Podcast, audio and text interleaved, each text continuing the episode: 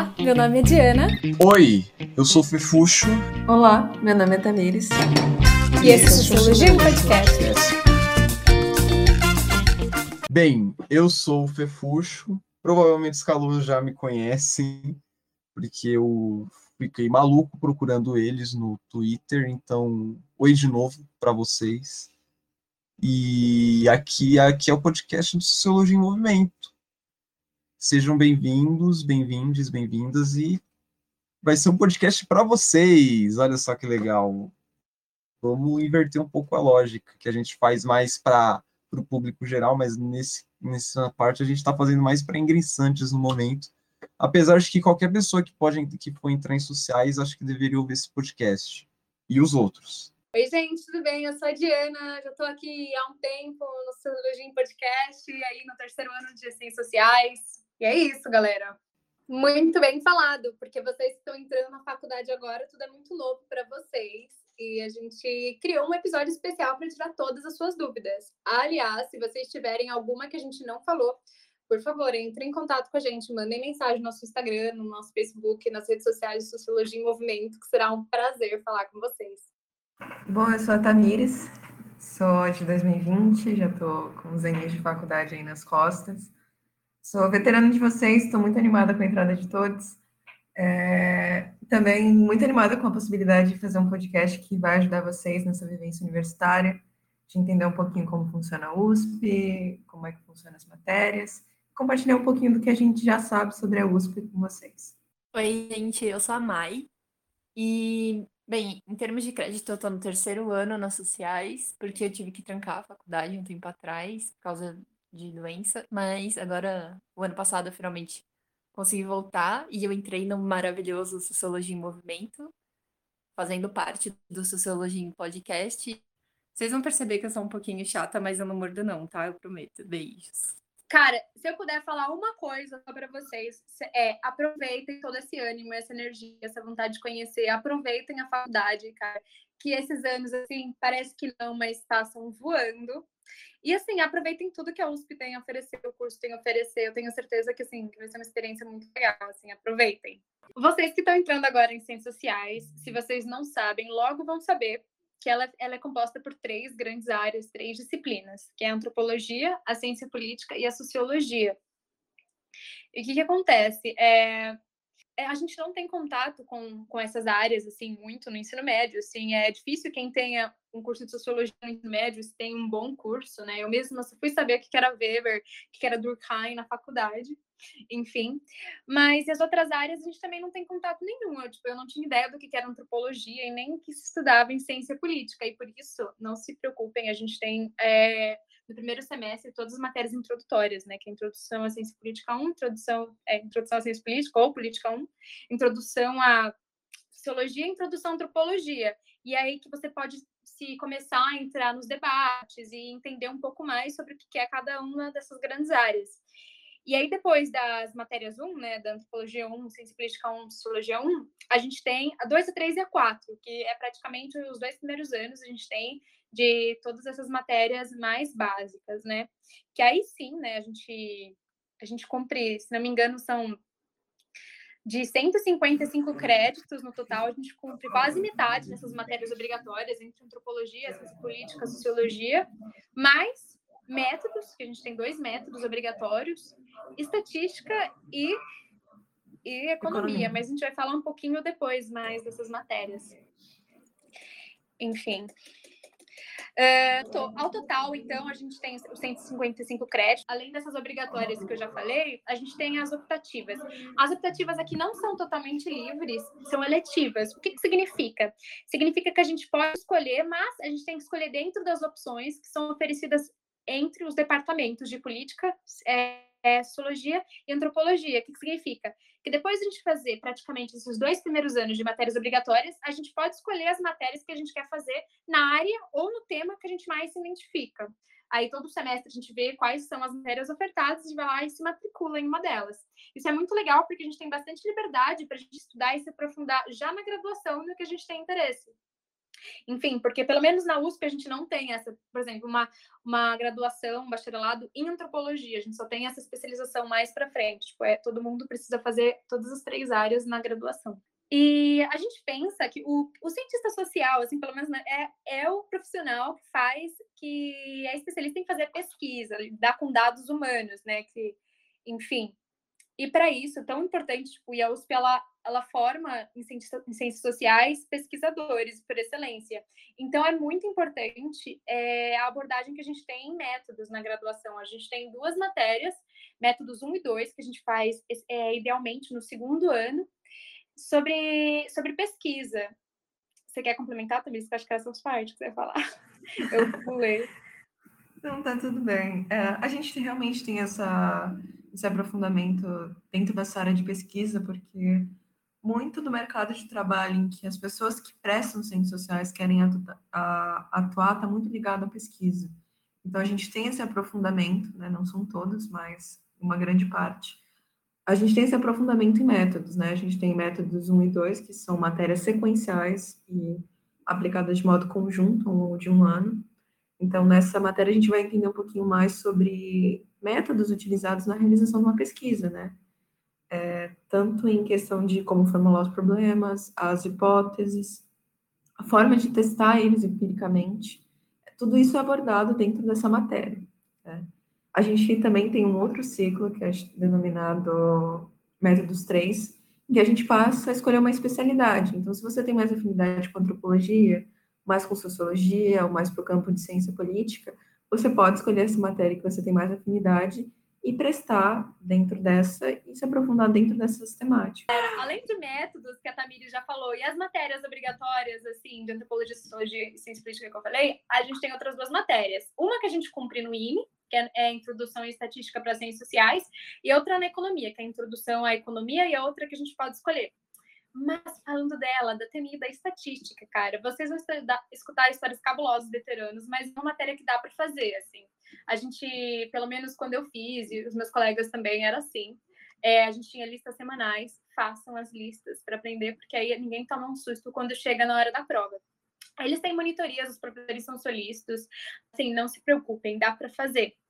E nele, a gente aprende, o legal dessa matéria é que a gente tem uma introdução ao R. O R ela é um software, é uma ferramenta que a gente usa para fazer análises estatísticas nas ciências sociais, o que é muito importante para metodologia. Muito, tem muita IC que a gente usa R, tem muito, muita pesquisa que a gente usa R, é muito, cara, muito trabalho na frente que a gente vai precisar do R, então ele é muito importante, aproveitem para aprender.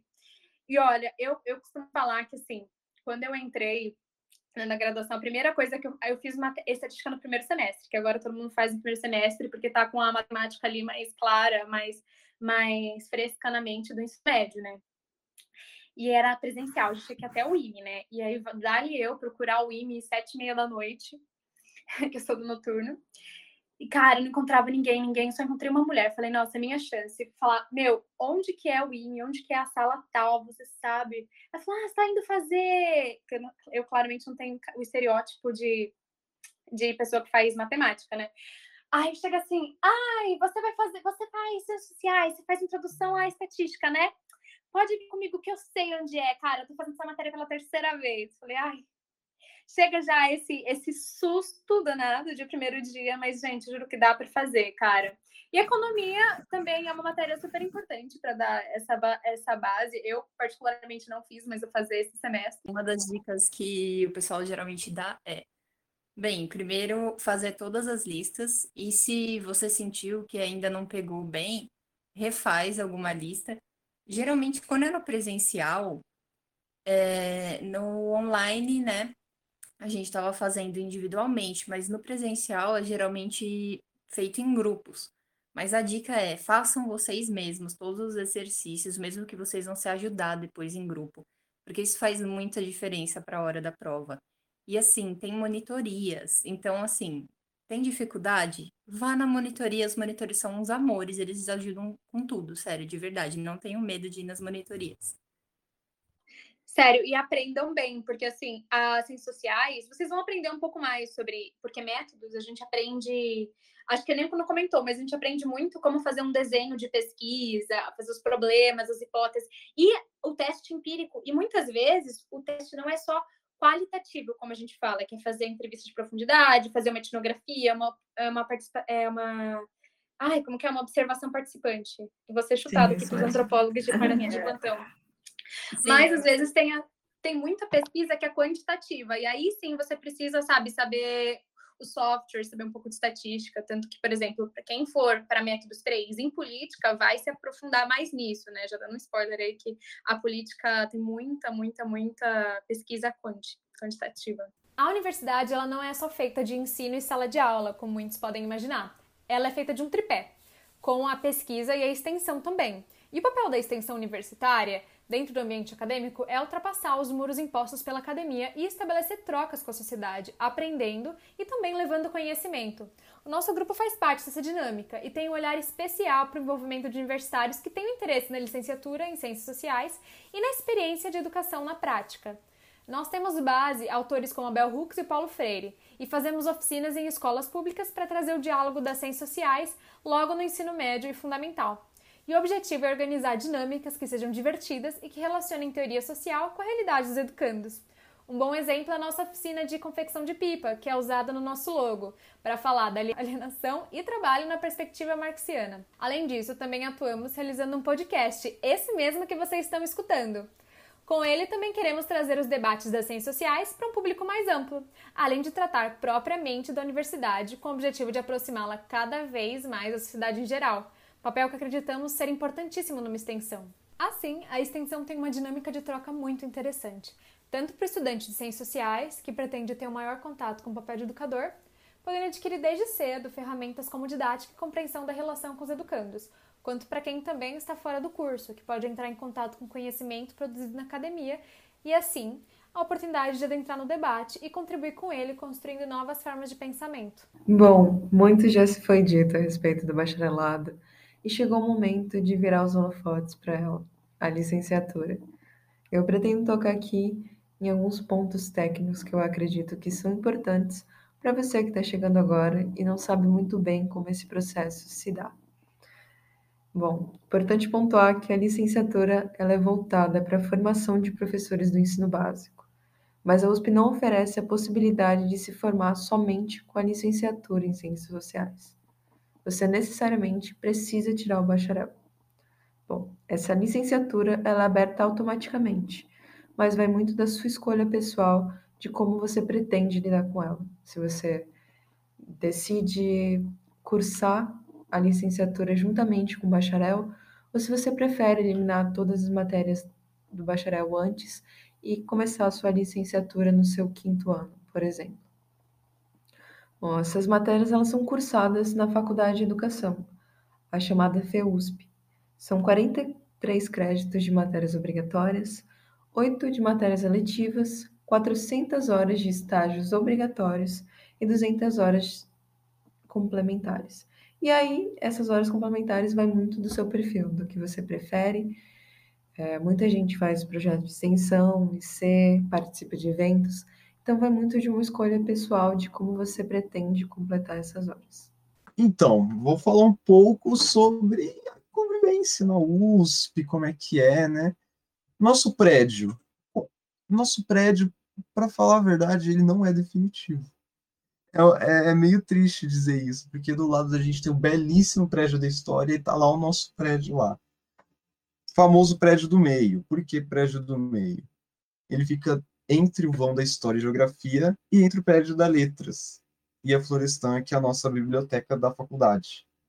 Por isso a gente é chamado prédio do meio, a gente vai e volta pelo nosso prédio para ir pra, entre os prédios. É, é o queridíssimo prédio do meio que também abriga o curso de filosofia. E, e além da sala de aula no nosso prédio, a gente tem a seção de alunos, que é a secretaria da, da nossa, do nossa qualquer pendência que a gente tenha de matéria, de matrícula, de bilhete, de bilhete, bilhete de transporte, Essas coisas a gente resolve com a sessão de alunos, que normalmente a gente conhecia como secretaria no ensino médio, mas aqui é chamada de sessão de alunos. A gente tem também a pró-aluno, que são salas, que é uma sala. Tem, tem, tem a pró-aluno na letras, no nosso prédio, e no vão de sua geografia. A gente pode usar qualquer uma, inclusive. Mas, é então, ela é uma sala com vários computadores e uma impressora que a gente tem uma cota diária para a gente realizar impressão, para a gente imprimir nossas coisas. Então, você não vai depender do, da tela do seu computador para ler um texto chatíssimo. Você pode imprimir, que é uma coisa muito boa, porque é horrível ficar lendo o dia inteiro na frente do computador. Agora um pouquinho mais sobre a USP, o nosso campus. A USP ela tem campus em oito cidades do estado de São Paulo. E a gente fica em São Paulo, capital no principal campus da capital, porque tem o campus da USP, que é a Coaso, que só eu chamo de Coaso. Ninguém conhece como Coaso, só eu chamo de Coaso. Tem o quadrilátero, que é o quadrilátero da saúde e do direito, que fica medicina, enfermagem, direito. E tem a EASH, que é a USP Leste. A gente fica no Butantã, também chamam muito de Butantã, cidade universitária só, que tem acesso por, pelo metrô, metrô Butantã, que, que a gente pode pegar um ônibus lá e que circula praticamente toda a USP. Eu não, eu, a gente não pode mais chamar ele de circular, porque só um é circular, os outros dois não são mais circulares. Eu tô, tô, tô me cobrando muito para não chamar de circular. E e a estação Cidade Universitária, que eu não recomendo, porque você tem que passar pela ponte Cidade Universitária, que é meio tensa. Eu não gosto de andar sobre pontes. Eu tenho medo, mas eu ando. Fica, fica na linha 9 Esmeralda, então, e fica mais perto para quem vem da Zona Oeste também, ou da Zona Sul. Mas então, é, continuando. Lembrar também que o BUSP ele é de graça, né, para os estudantes da USP, né? Então, todo sim, estudante sim, é pode pegar o busão de lá do Butantã para a cidade universitária de graça. Então, não se preocupem com, com isso. Sim, sim. Inclusive, dá para pegar, é, dá para pegar praticamente em toda a USP ele. Não dá para pegar em toda a USP ele. E ele vai circulando entre metrô Butantã e campus. São três ônibus. Depois vocês podem ver itinerário, tudo, memorizar, e que é bom, né? É, vai ser muito útil para a gente. É, eu tô no terceiro ano da faculdade, eu não lembro os itinerários, pra vocês terem uma ideia. Mas então, o nosso campus ele é muito grande. É Exatamente. Não, mas... Eu queria dizer que só a Maíra, eu acho, presencial aqui, o resto é todo mundo veterano aí, calor sênior, tipo, veterano EAD, né? Eu mesma, cara, fui tentar ir esses dias no. Eu me perco ainda no campus, que é imenso, é absurdo. A única rota que eu conheço é a, a rota para o meu quarto, porque da USP mesmo eu não conheço nada. Não, gente, mas tem aplicativos. Quando eu né, tava no presencial, glória a Deus, eu usava aplicativos que, se vocês jogarem USP no Google Play, etc., vocês vão ver que tem alguns aplicativos que te ajudam do tipo com esse tipo de coisa, tanto a ver o cardápio do bandejão, quanto a ver a rota dos ônibus e tudo mais. Ônibus. Meu, muito ônibus bem tem que lembrado. tomar. Muito bem lembrado, galera. Já baixem aí. Tem dois aplicativos: o e-card, e-card da USP e o Cardápio Mais. Aí são um, você pode ter a sua carteirinha da USP digital, e o segundo, você tem o, seu saldo do, do restaurante universitário, você tem, o, tem outros dados, né? Tem o cardápio, o horário de funcionamento do, dos bandejões. É tipo super útil. Hum. Além disso. Pode falar. Eu ia falar só de aplicativo, eu geralmente uso o Movit. Enfim, é sobre os ônibus, Gente, mas ele se perde um pouco dentro da USP. Sim, tem que tomar muito cuidado, porque eu fui ver nessa calorada e o Movit está desatualizado, o Google, o Google Maps está desatualizado é, em relação ao trajeto dos circulares, que não são mais circulares. Então a gente tem que tomar cuidado. Mas tem um PDF muito bom da Prefeitura da USP Sim, a USP é tão grande que tem uma prefeitura e que ela que ele disponibiliza o trajeto dos circulares que não são mais circulares para gente. Mas continuando, então o nosso campus ele não é o maior da USP, mas ele é muito grande. É difícil conhecer tudo. E só para vocês terem uma ideia, a gente tem quatro restaurantes universitários. Quatro. Tem o central, tem o da física, tem o da química e tem o da prefeitura. Tirando da prefeitura, todos eles servem almoço e janta. E eu acho que só o da química vai servir café da manhã, mas é coisas a se confirmar.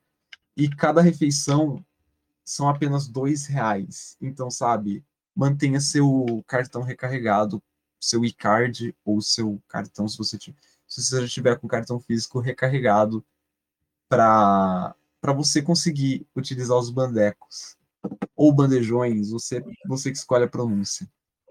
Guerra de bandejão. Qual... Ai, gente, vocês não tiveram muita gente não conhece a, Diana, a Diana foi buscar marmita na química hoje. E aí, você já comeu a comida do Central alguma vez? Ou só da química?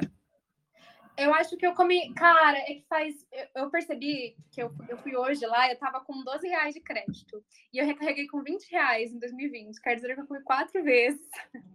e não assim, de, de lá pra cá. Mas eu, eu comi no Central e no da Química. Mas a verdade é que eu não me lembro muito bem, sabia? É, tipo. É boa pergunta. Eu, o que, que você acha, é um... A maioria das pessoas sempre prefere o central e tal, mas eu gosto do da química. Eu gostava principalmente que eu não gosto de comer naquela bandeja de prata, que, tipo, a comida fica basicamente no mesmo prato e tal. Então, não sei, eu acabava preferindo a da química, mas a galera prefere mais o central, geralmente. E você, Fefuxo? Eu, como adoro andar, eu antes da pandemia eu consegui visitar todos os bandejões da USP. Sério, eu acho que o meu último dia de. Acho que o último dia. É, o último dia presencial antes dessa pandemia eu almocei na prefeitura e jantei na física, sabe? E, e, foi uma experiência. Eu gostei muito da prefeitura, mas eu ainda tenho central no coração. Triste que a prefeitura só funcione dia de, é, só funcione no almoço, que é um bandejão muito, muito subestimado. Eu gosto muito do bandejão da prefeitura.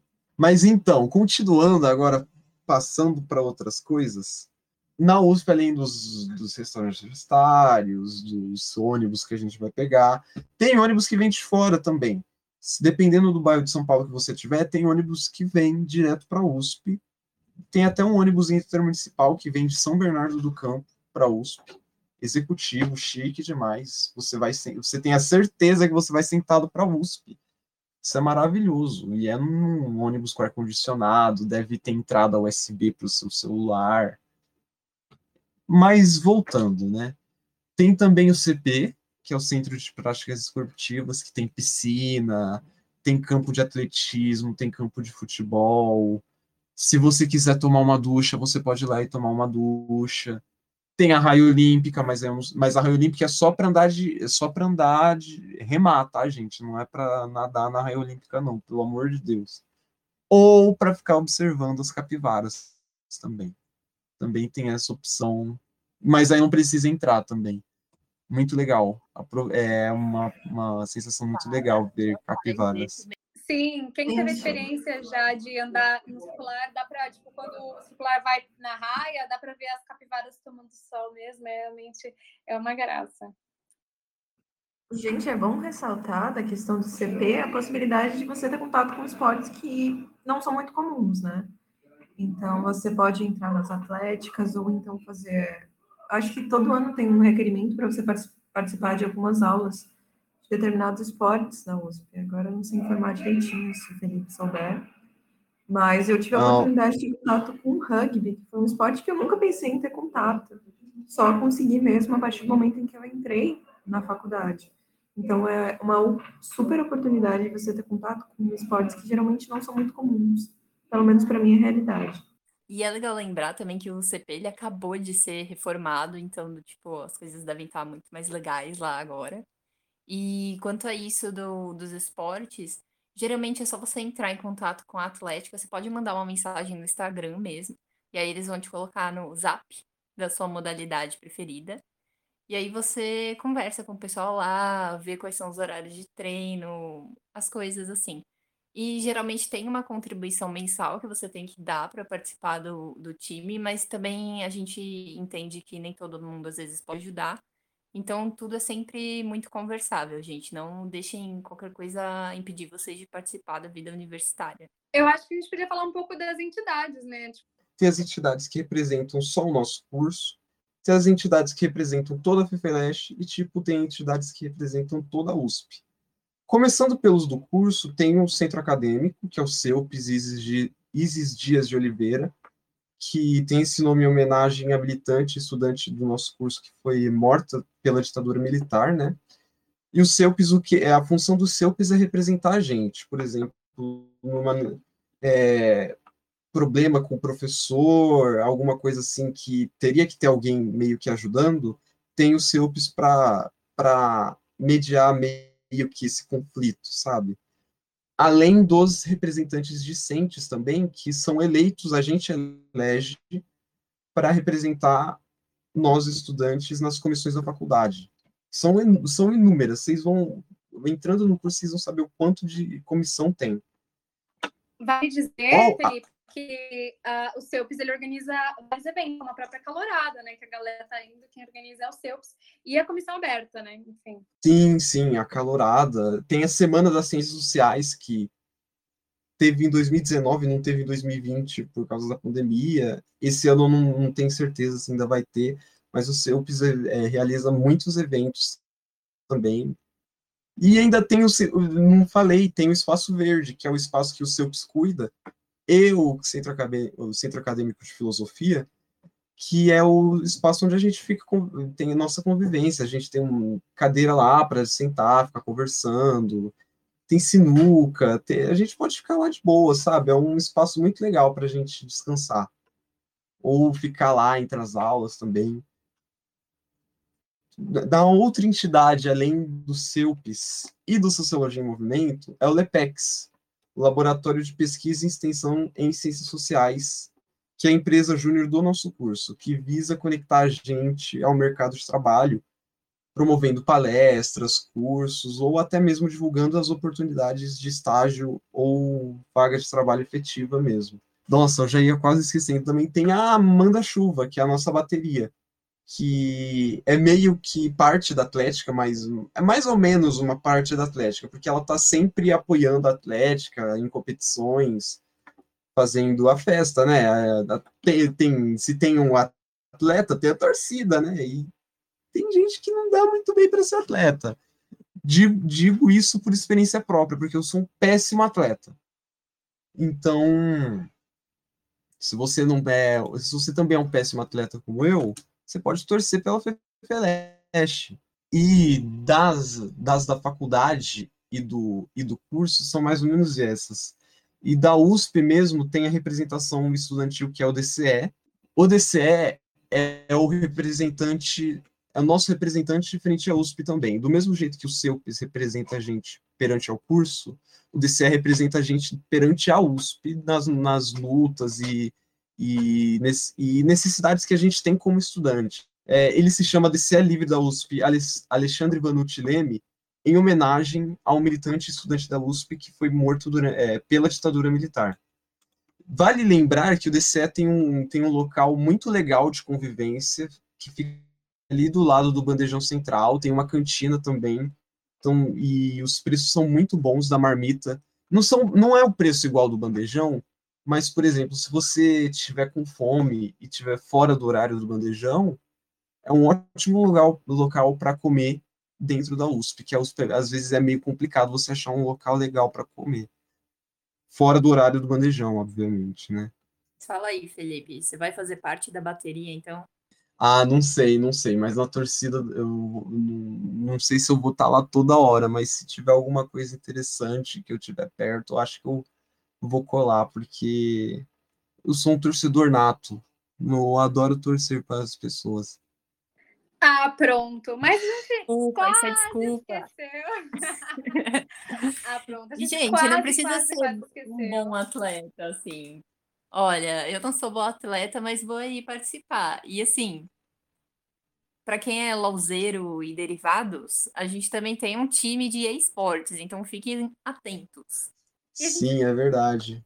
Gente, mas ninguém fala, ninguém lembra da grandiosíssima extensão das ciências sociais aí, da sociologia, é quase aí a única sobrevivente aí da extensão, que é a grande sociologia em movimento, é claro, né?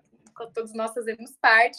Fica aí o convite para você vir conhecer a gente e tal, seguir a gente nas redes sociais, participar dos nossos eventos e vir para a extensão. Mas eu acho que a gente vai falar um pouco mais sobre o que é a extensão em outro momento. Enfim. Não se esqueça de ouvir todos os podcasts que temos. Eu quero ver todo mundo fazendo streaming do podcast, esse e dos outros. Eu quero ver todo mundo ouvindo. Venha ouvir o Sociologia em Podcast. Gente, eu lembrei agora também de falar de que na USP também tem certas atividades culturais muito legais. Por exemplo, tem, tem museu, tem vários museus na USP. Tem o um museu, por exemplo, é o Museu de, de Arqueologia e Etnologia, que é um museu super MAI, legal que tem aqui na Grande USP. MAI. Eles todo, todo ano eles fazem a calorada e eles oferecem matérias optativas. É bem interessante para quem se interessa por arqueologia, porque a gente não tem um curso de arqueologia de graduação, mas a gente tem as matérias do MAI vale a pena conhecer, eles fazem a calorada própria dele. Sim, sim, super legal, Mai. E também tem outros museus, como o Museu da Educação e do Brinquedo, Museu da Anatomia Veterinária, Museu de, Museu de Geociências e o Museu Oceanográfico. Tem atividades pontuais na USP também, sempre vai rolar alguma coisa, vocês vão ver cartazes pela cidade universitária, nos pontos de ônibus, ou até mesmo nas entradas dos prédios. E também tem o Sinusp. O Sinusp fica perto do Bandejão Central, perto do Cru, e fica bem que dentro, praticamente que dentro do CRUSP, que é o cinema da USP que exibe filmes gratuitamente. É um cinema que qualquer um pode entrar, não precisa ser aluno. E eles exibem gratuitamente filmes diversos. Né? E nunca fui, mas eu tinha muita vontade de ir na Calorado. Eu falei, ai, ah, algum dia eu vou ai, algum dia eu vou. Chegou uma pandemia, dois anos de USP, eu não fui ainda, mas eles não abriram e não reabriram ainda, mas vão reabrir em breve. Cara, e fica aí é uma dica para você sempre saber o que está acontecendo na USP, é acompanhar o e-mail institucional, entrar assim, pelo menos assim, meu, eu entro, eu entro praticamente todos os dias para ver o que está acontecendo. Primeiro, para ser o, o veículo de oportunidades, falar do que está acontecendo, e os professores também se comuniquem por lá. Então, sempre acompanhe o e-mail de vocês. Liga, baixa ali o aplicativo no celular do e-mail e deixa as notificações ligadas, porque tem sempre muita coisa legal, tipo, por lá. Muita gente pergunta como colocar o e-mail no celular. É só você colocar como se fosse um Gmail. Se você entrar na conta do Google e colocar o seu e-mail USP, ele vai entrar com vai, vai ter acesso a toda uma conta do Google completa, com Google Meet, tudo, tudo, tudo que tem acesso. É, só que a, quem tem a conta do Google da USP tem acesso a mais coisas, por exemplo, armazenamento quase ilimitado, que acho que vai ter limite de 1 tera. Mas 1 tera é muita coisa. Eu não enchi 1 tera até hoje da USP. Nem das minhas coisas eu enchi, então imagino da USP. O Meet, Google Meet, que você pode usar sem limite, não tem limite de hora do Google Meet, que acho que é uma hora para conta, conta sem pagar, e a USP meio que paga para a gente usar isso, né? E são várias coisas. Acho que acho que eu já falei um pouco dessas oportunidades, dessas coisas que a gente tem como na USP, né? Um pouco mais generalizado, né? E agora a gente vai falar um pouco mais do curso e. Primeiro eu quero falar sobre vocês um pouco sobre o mercado de trabalho, porque assim, não tem como a gente não pensar nesse lado quando a gente escolhe um curso, né, para prestar e para se dedicar ali os próximos quatro, cinco anos a ele. A gente tem que pensar, acaba pensando em quais vão ser as nossas oportunidades de emprego depois e muitas vezes durante o curso. Então, vamos falar um pouquinho sobre isso. Bem, eu acho que a primeira coisa que passa pela cabeça de todo mundo é que o, o mais óbvio é você pode trabalhar como professor, tanto universitário quanto de ensino médio, cursinho e tudo mais. E você pode trabalhar também com pesquisa institucional e pesquisa de mercado. Com pesquisa de mercado, Muitas vezes você pode trabalhar para empresas como Meta, como o próprio Google, e trabalhar com análise de dados sociais, em pesquisas mais relacionadas ao marketing, às vezes, às vezes usando até programação, sabe? Isso vai também da, da sua preferência e das oportunidades que você pode acabar tendo que aceitar durante o, a sua vida e tudo mais. Agora, um outro assunto muito mais importante é a permanência. Eu acho que é uma questão que às vezes deixa os alunos que vêm de uma situação de vulnerabilidade econômica mais nervosos, né? Porque, bem, a gente fica pensando, como é que eu vou fazer para sobreviver e permanecer? Beleza, entrei na USP, mas e agora? Como é que me mantenho, né? Então, a USP ela conta assim com algumas políticas públicas de que ajudam a permanência dos estudantes, por exemplo, o PAPF, que é o Programa de Apoio à Permanência e Formação Estudantil, que ele é você pode se cadastrar para solicitar alguns auxílios é, através dele, e isso é regulado pela SAS, que é a nossa Superintendência de Assistência Social. Bem, alunos ingressantes pelo SISU geralmente já são compulsoriamente requisitados a preencher a documentação e prestar o PAPF, mas qualquer aluno que entrou por qualquer via de acesso à USP pode se inscrever para o PAPF. E quais são os auxílios que a universidade oferece? Bem, primeiro tem o auxílio moradia, e você tem que escolher entre duas modalidades de auxílio moradia. O auxílio financeiro, que atualmente consta de 500 reais aproximadamente assim, no mês, para ajudar a pagar o aluguel e uma vaga no CRUSP. Além do auxílio moradia, você tem que escolher entre um dos dois. E além do auxílio moradia, a gente também tem o auxílio alimentação. Então, você pode ter de graça, né, as refeições no, nos bandejões da USP. Você só precisa. Antigamente funcionava assim, você geralmente tinha que carregar o seu cartão, né, uma vez no mês. Lá na, lá onde fica a SAS no campus. Outra coisa importante falar é que, além do auxílio moradia e alimentação, para alguns campos também é oferecido auxílio de transporte, dependendo de onde você mora e tudo mais.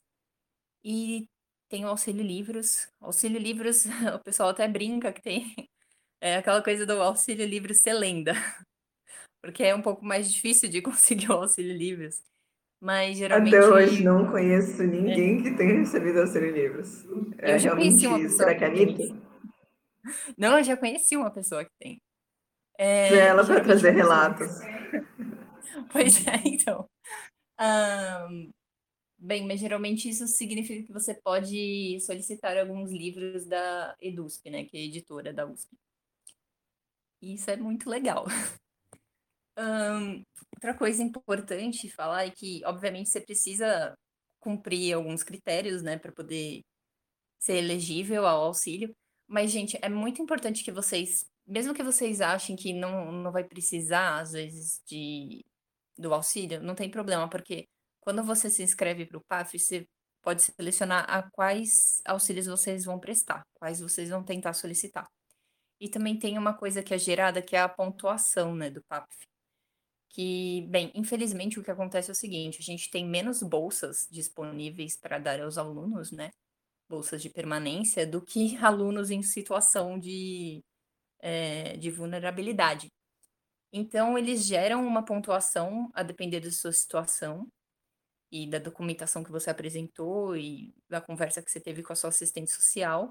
Você tem uma pontuação que ela é usada, né, para sua classificação para concorrer às bolsas.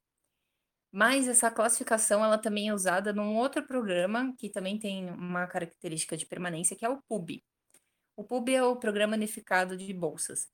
E nele os docentes, né, os nossos professores, geralmente eles escrevem projetos, inscrevem, né, projetos deles, que podem ser de três áreas, ou de ensino, ou de cultura, ou de iniciação científica. E os alunos vão e se inscrevem para participar, concorrer desse a, a entrar nesses projetos. E para isso, geralmente você precisa da, de, de, ter uma classificação PAF. Então, mesmo que você não vá, não precise dos auxílios de permanência, é interessante você se cadastrar para já ter essa pontuação. Caso você queira participar do PUB, mesmo que você ache, ah, não vou. De repente vai aparecer um projeto super legal do PUB e você acaba precisando ter essa pontuação nem, nem todas as pessoas é, selecionadas para ingressarem em projetos PUB tem essa pontuação, mas geralmente isso já facilita bastante o processo. E assim, gente, é uma outra coisa que principalmente pessoas de escola pública ficam muito preocupadas quando elas entram na graduação é, bem, aquela sensação que a gente tem às vezes de acho que todo mundo passa por isso assim quando entra na USP, tipo, pelo menos, né, pessoas de escola pública em sua maioria. Essa coisa de não se sentir, às vezes, pertencendo à faculdade, ou então de não ser o suficiente para a faculdade e não saber estudar e tudo mais. Então, tem um outro projeto, que é o PLEA, Práticas de Escrita e Leitura Acadêmica, que surgiu em 2015. É, esse projeto foi idealizado por alguns professores da FEFELESH, entre eles o Marco Sacrini, do Departamento de Filosofia. E o que, que ele faz? Ele ensina os alunos a estudar de uma maneira mais eficaz e crítica, né, com pensamento crítico. E isso ajuda muito a você ter, assim, um planejamento, ver que estudar não vai ser, assim, tão difícil quanto era, assim, primeiro, porque principalmente nas ciências sociais, muitas vezes a gente já começa, às vezes, com textos densos, e às vezes você vai ler um texto e vai ficar, meu Deus, não entendi nada desse texto. Então, essa matéria ela ajuda muito a você aplicar esses métodos e tudo mais, para você ver, não, olha, eu entendi sim. Já estou começando a entender pelo menos alguma coisa do texto, separar, ver qual é a estrutura do texto. E isso ajuda muito do tipo, dar uma sensação a mais de confiança também para a gente. E eu acho que é uma iniciativa muito importante que os professores tiveram. E na sociologia, a gente também tem, geralmente, métodos 3, de vez em quando ensinam a mexer no SS, SPSS, na verdade, desculpa. E ver, assim, às vezes alguma coisa a mais também voltada para a estatística. Então, no, na via das dúvidas é melhor prestar atenção, sem falar que tem algumas oportunidades de estágio para a área de ciências sociais que às vezes vão pedir para vocês conhecimento de R, e ultimamente eu não pedindo talvez até Python. Não é tão assustador quanto vocês estão achando que é, é muito mais simples do que vocês estão pensando, juro por Deus. É, bom, pessoal, a gente espera que esse podcast tenha sido importante e útil para todos vocês. Tudo que foi realizado aqui hoje foi pensado na experiência de vocês e coisas que a gente gostaria de ter ciência antes de entrar na faculdade, nesse contato inicial. Então, a gente super espera que a gente possa ter ajudado vocês de alguma forma.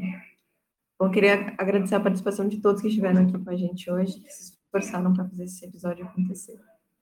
Um beijo a todos e que a experiência da faculdade possa ser muito rica e muito importante para todos vocês. Beijo, galera. É isso aí. Esse é o podcast do Sociologia em Movimento. Não se esqueça de dar aquele like ou se inscrever. Deem todo, do, todo o feedback positivo que der na plataforma que vocês estiveram ouvindo, hein? Beijos. Beijão. Este podcast é uma iniciativa do Sociologia em Movimento, grupo de extensão da Faculdade de Educação da USP, orientado pela professora doutora Márcia Gobi, financiado pelo Programa Unificado de Bolsa. Este episódio foi editado por Lucas Pinto, Ricardo Freire e Verônica Lopes. O roteiro é de Maíra Rodrigues, Felipe Almeida, Diana Pestana, Tamires Badu e Matheus Sarrão. Thank you.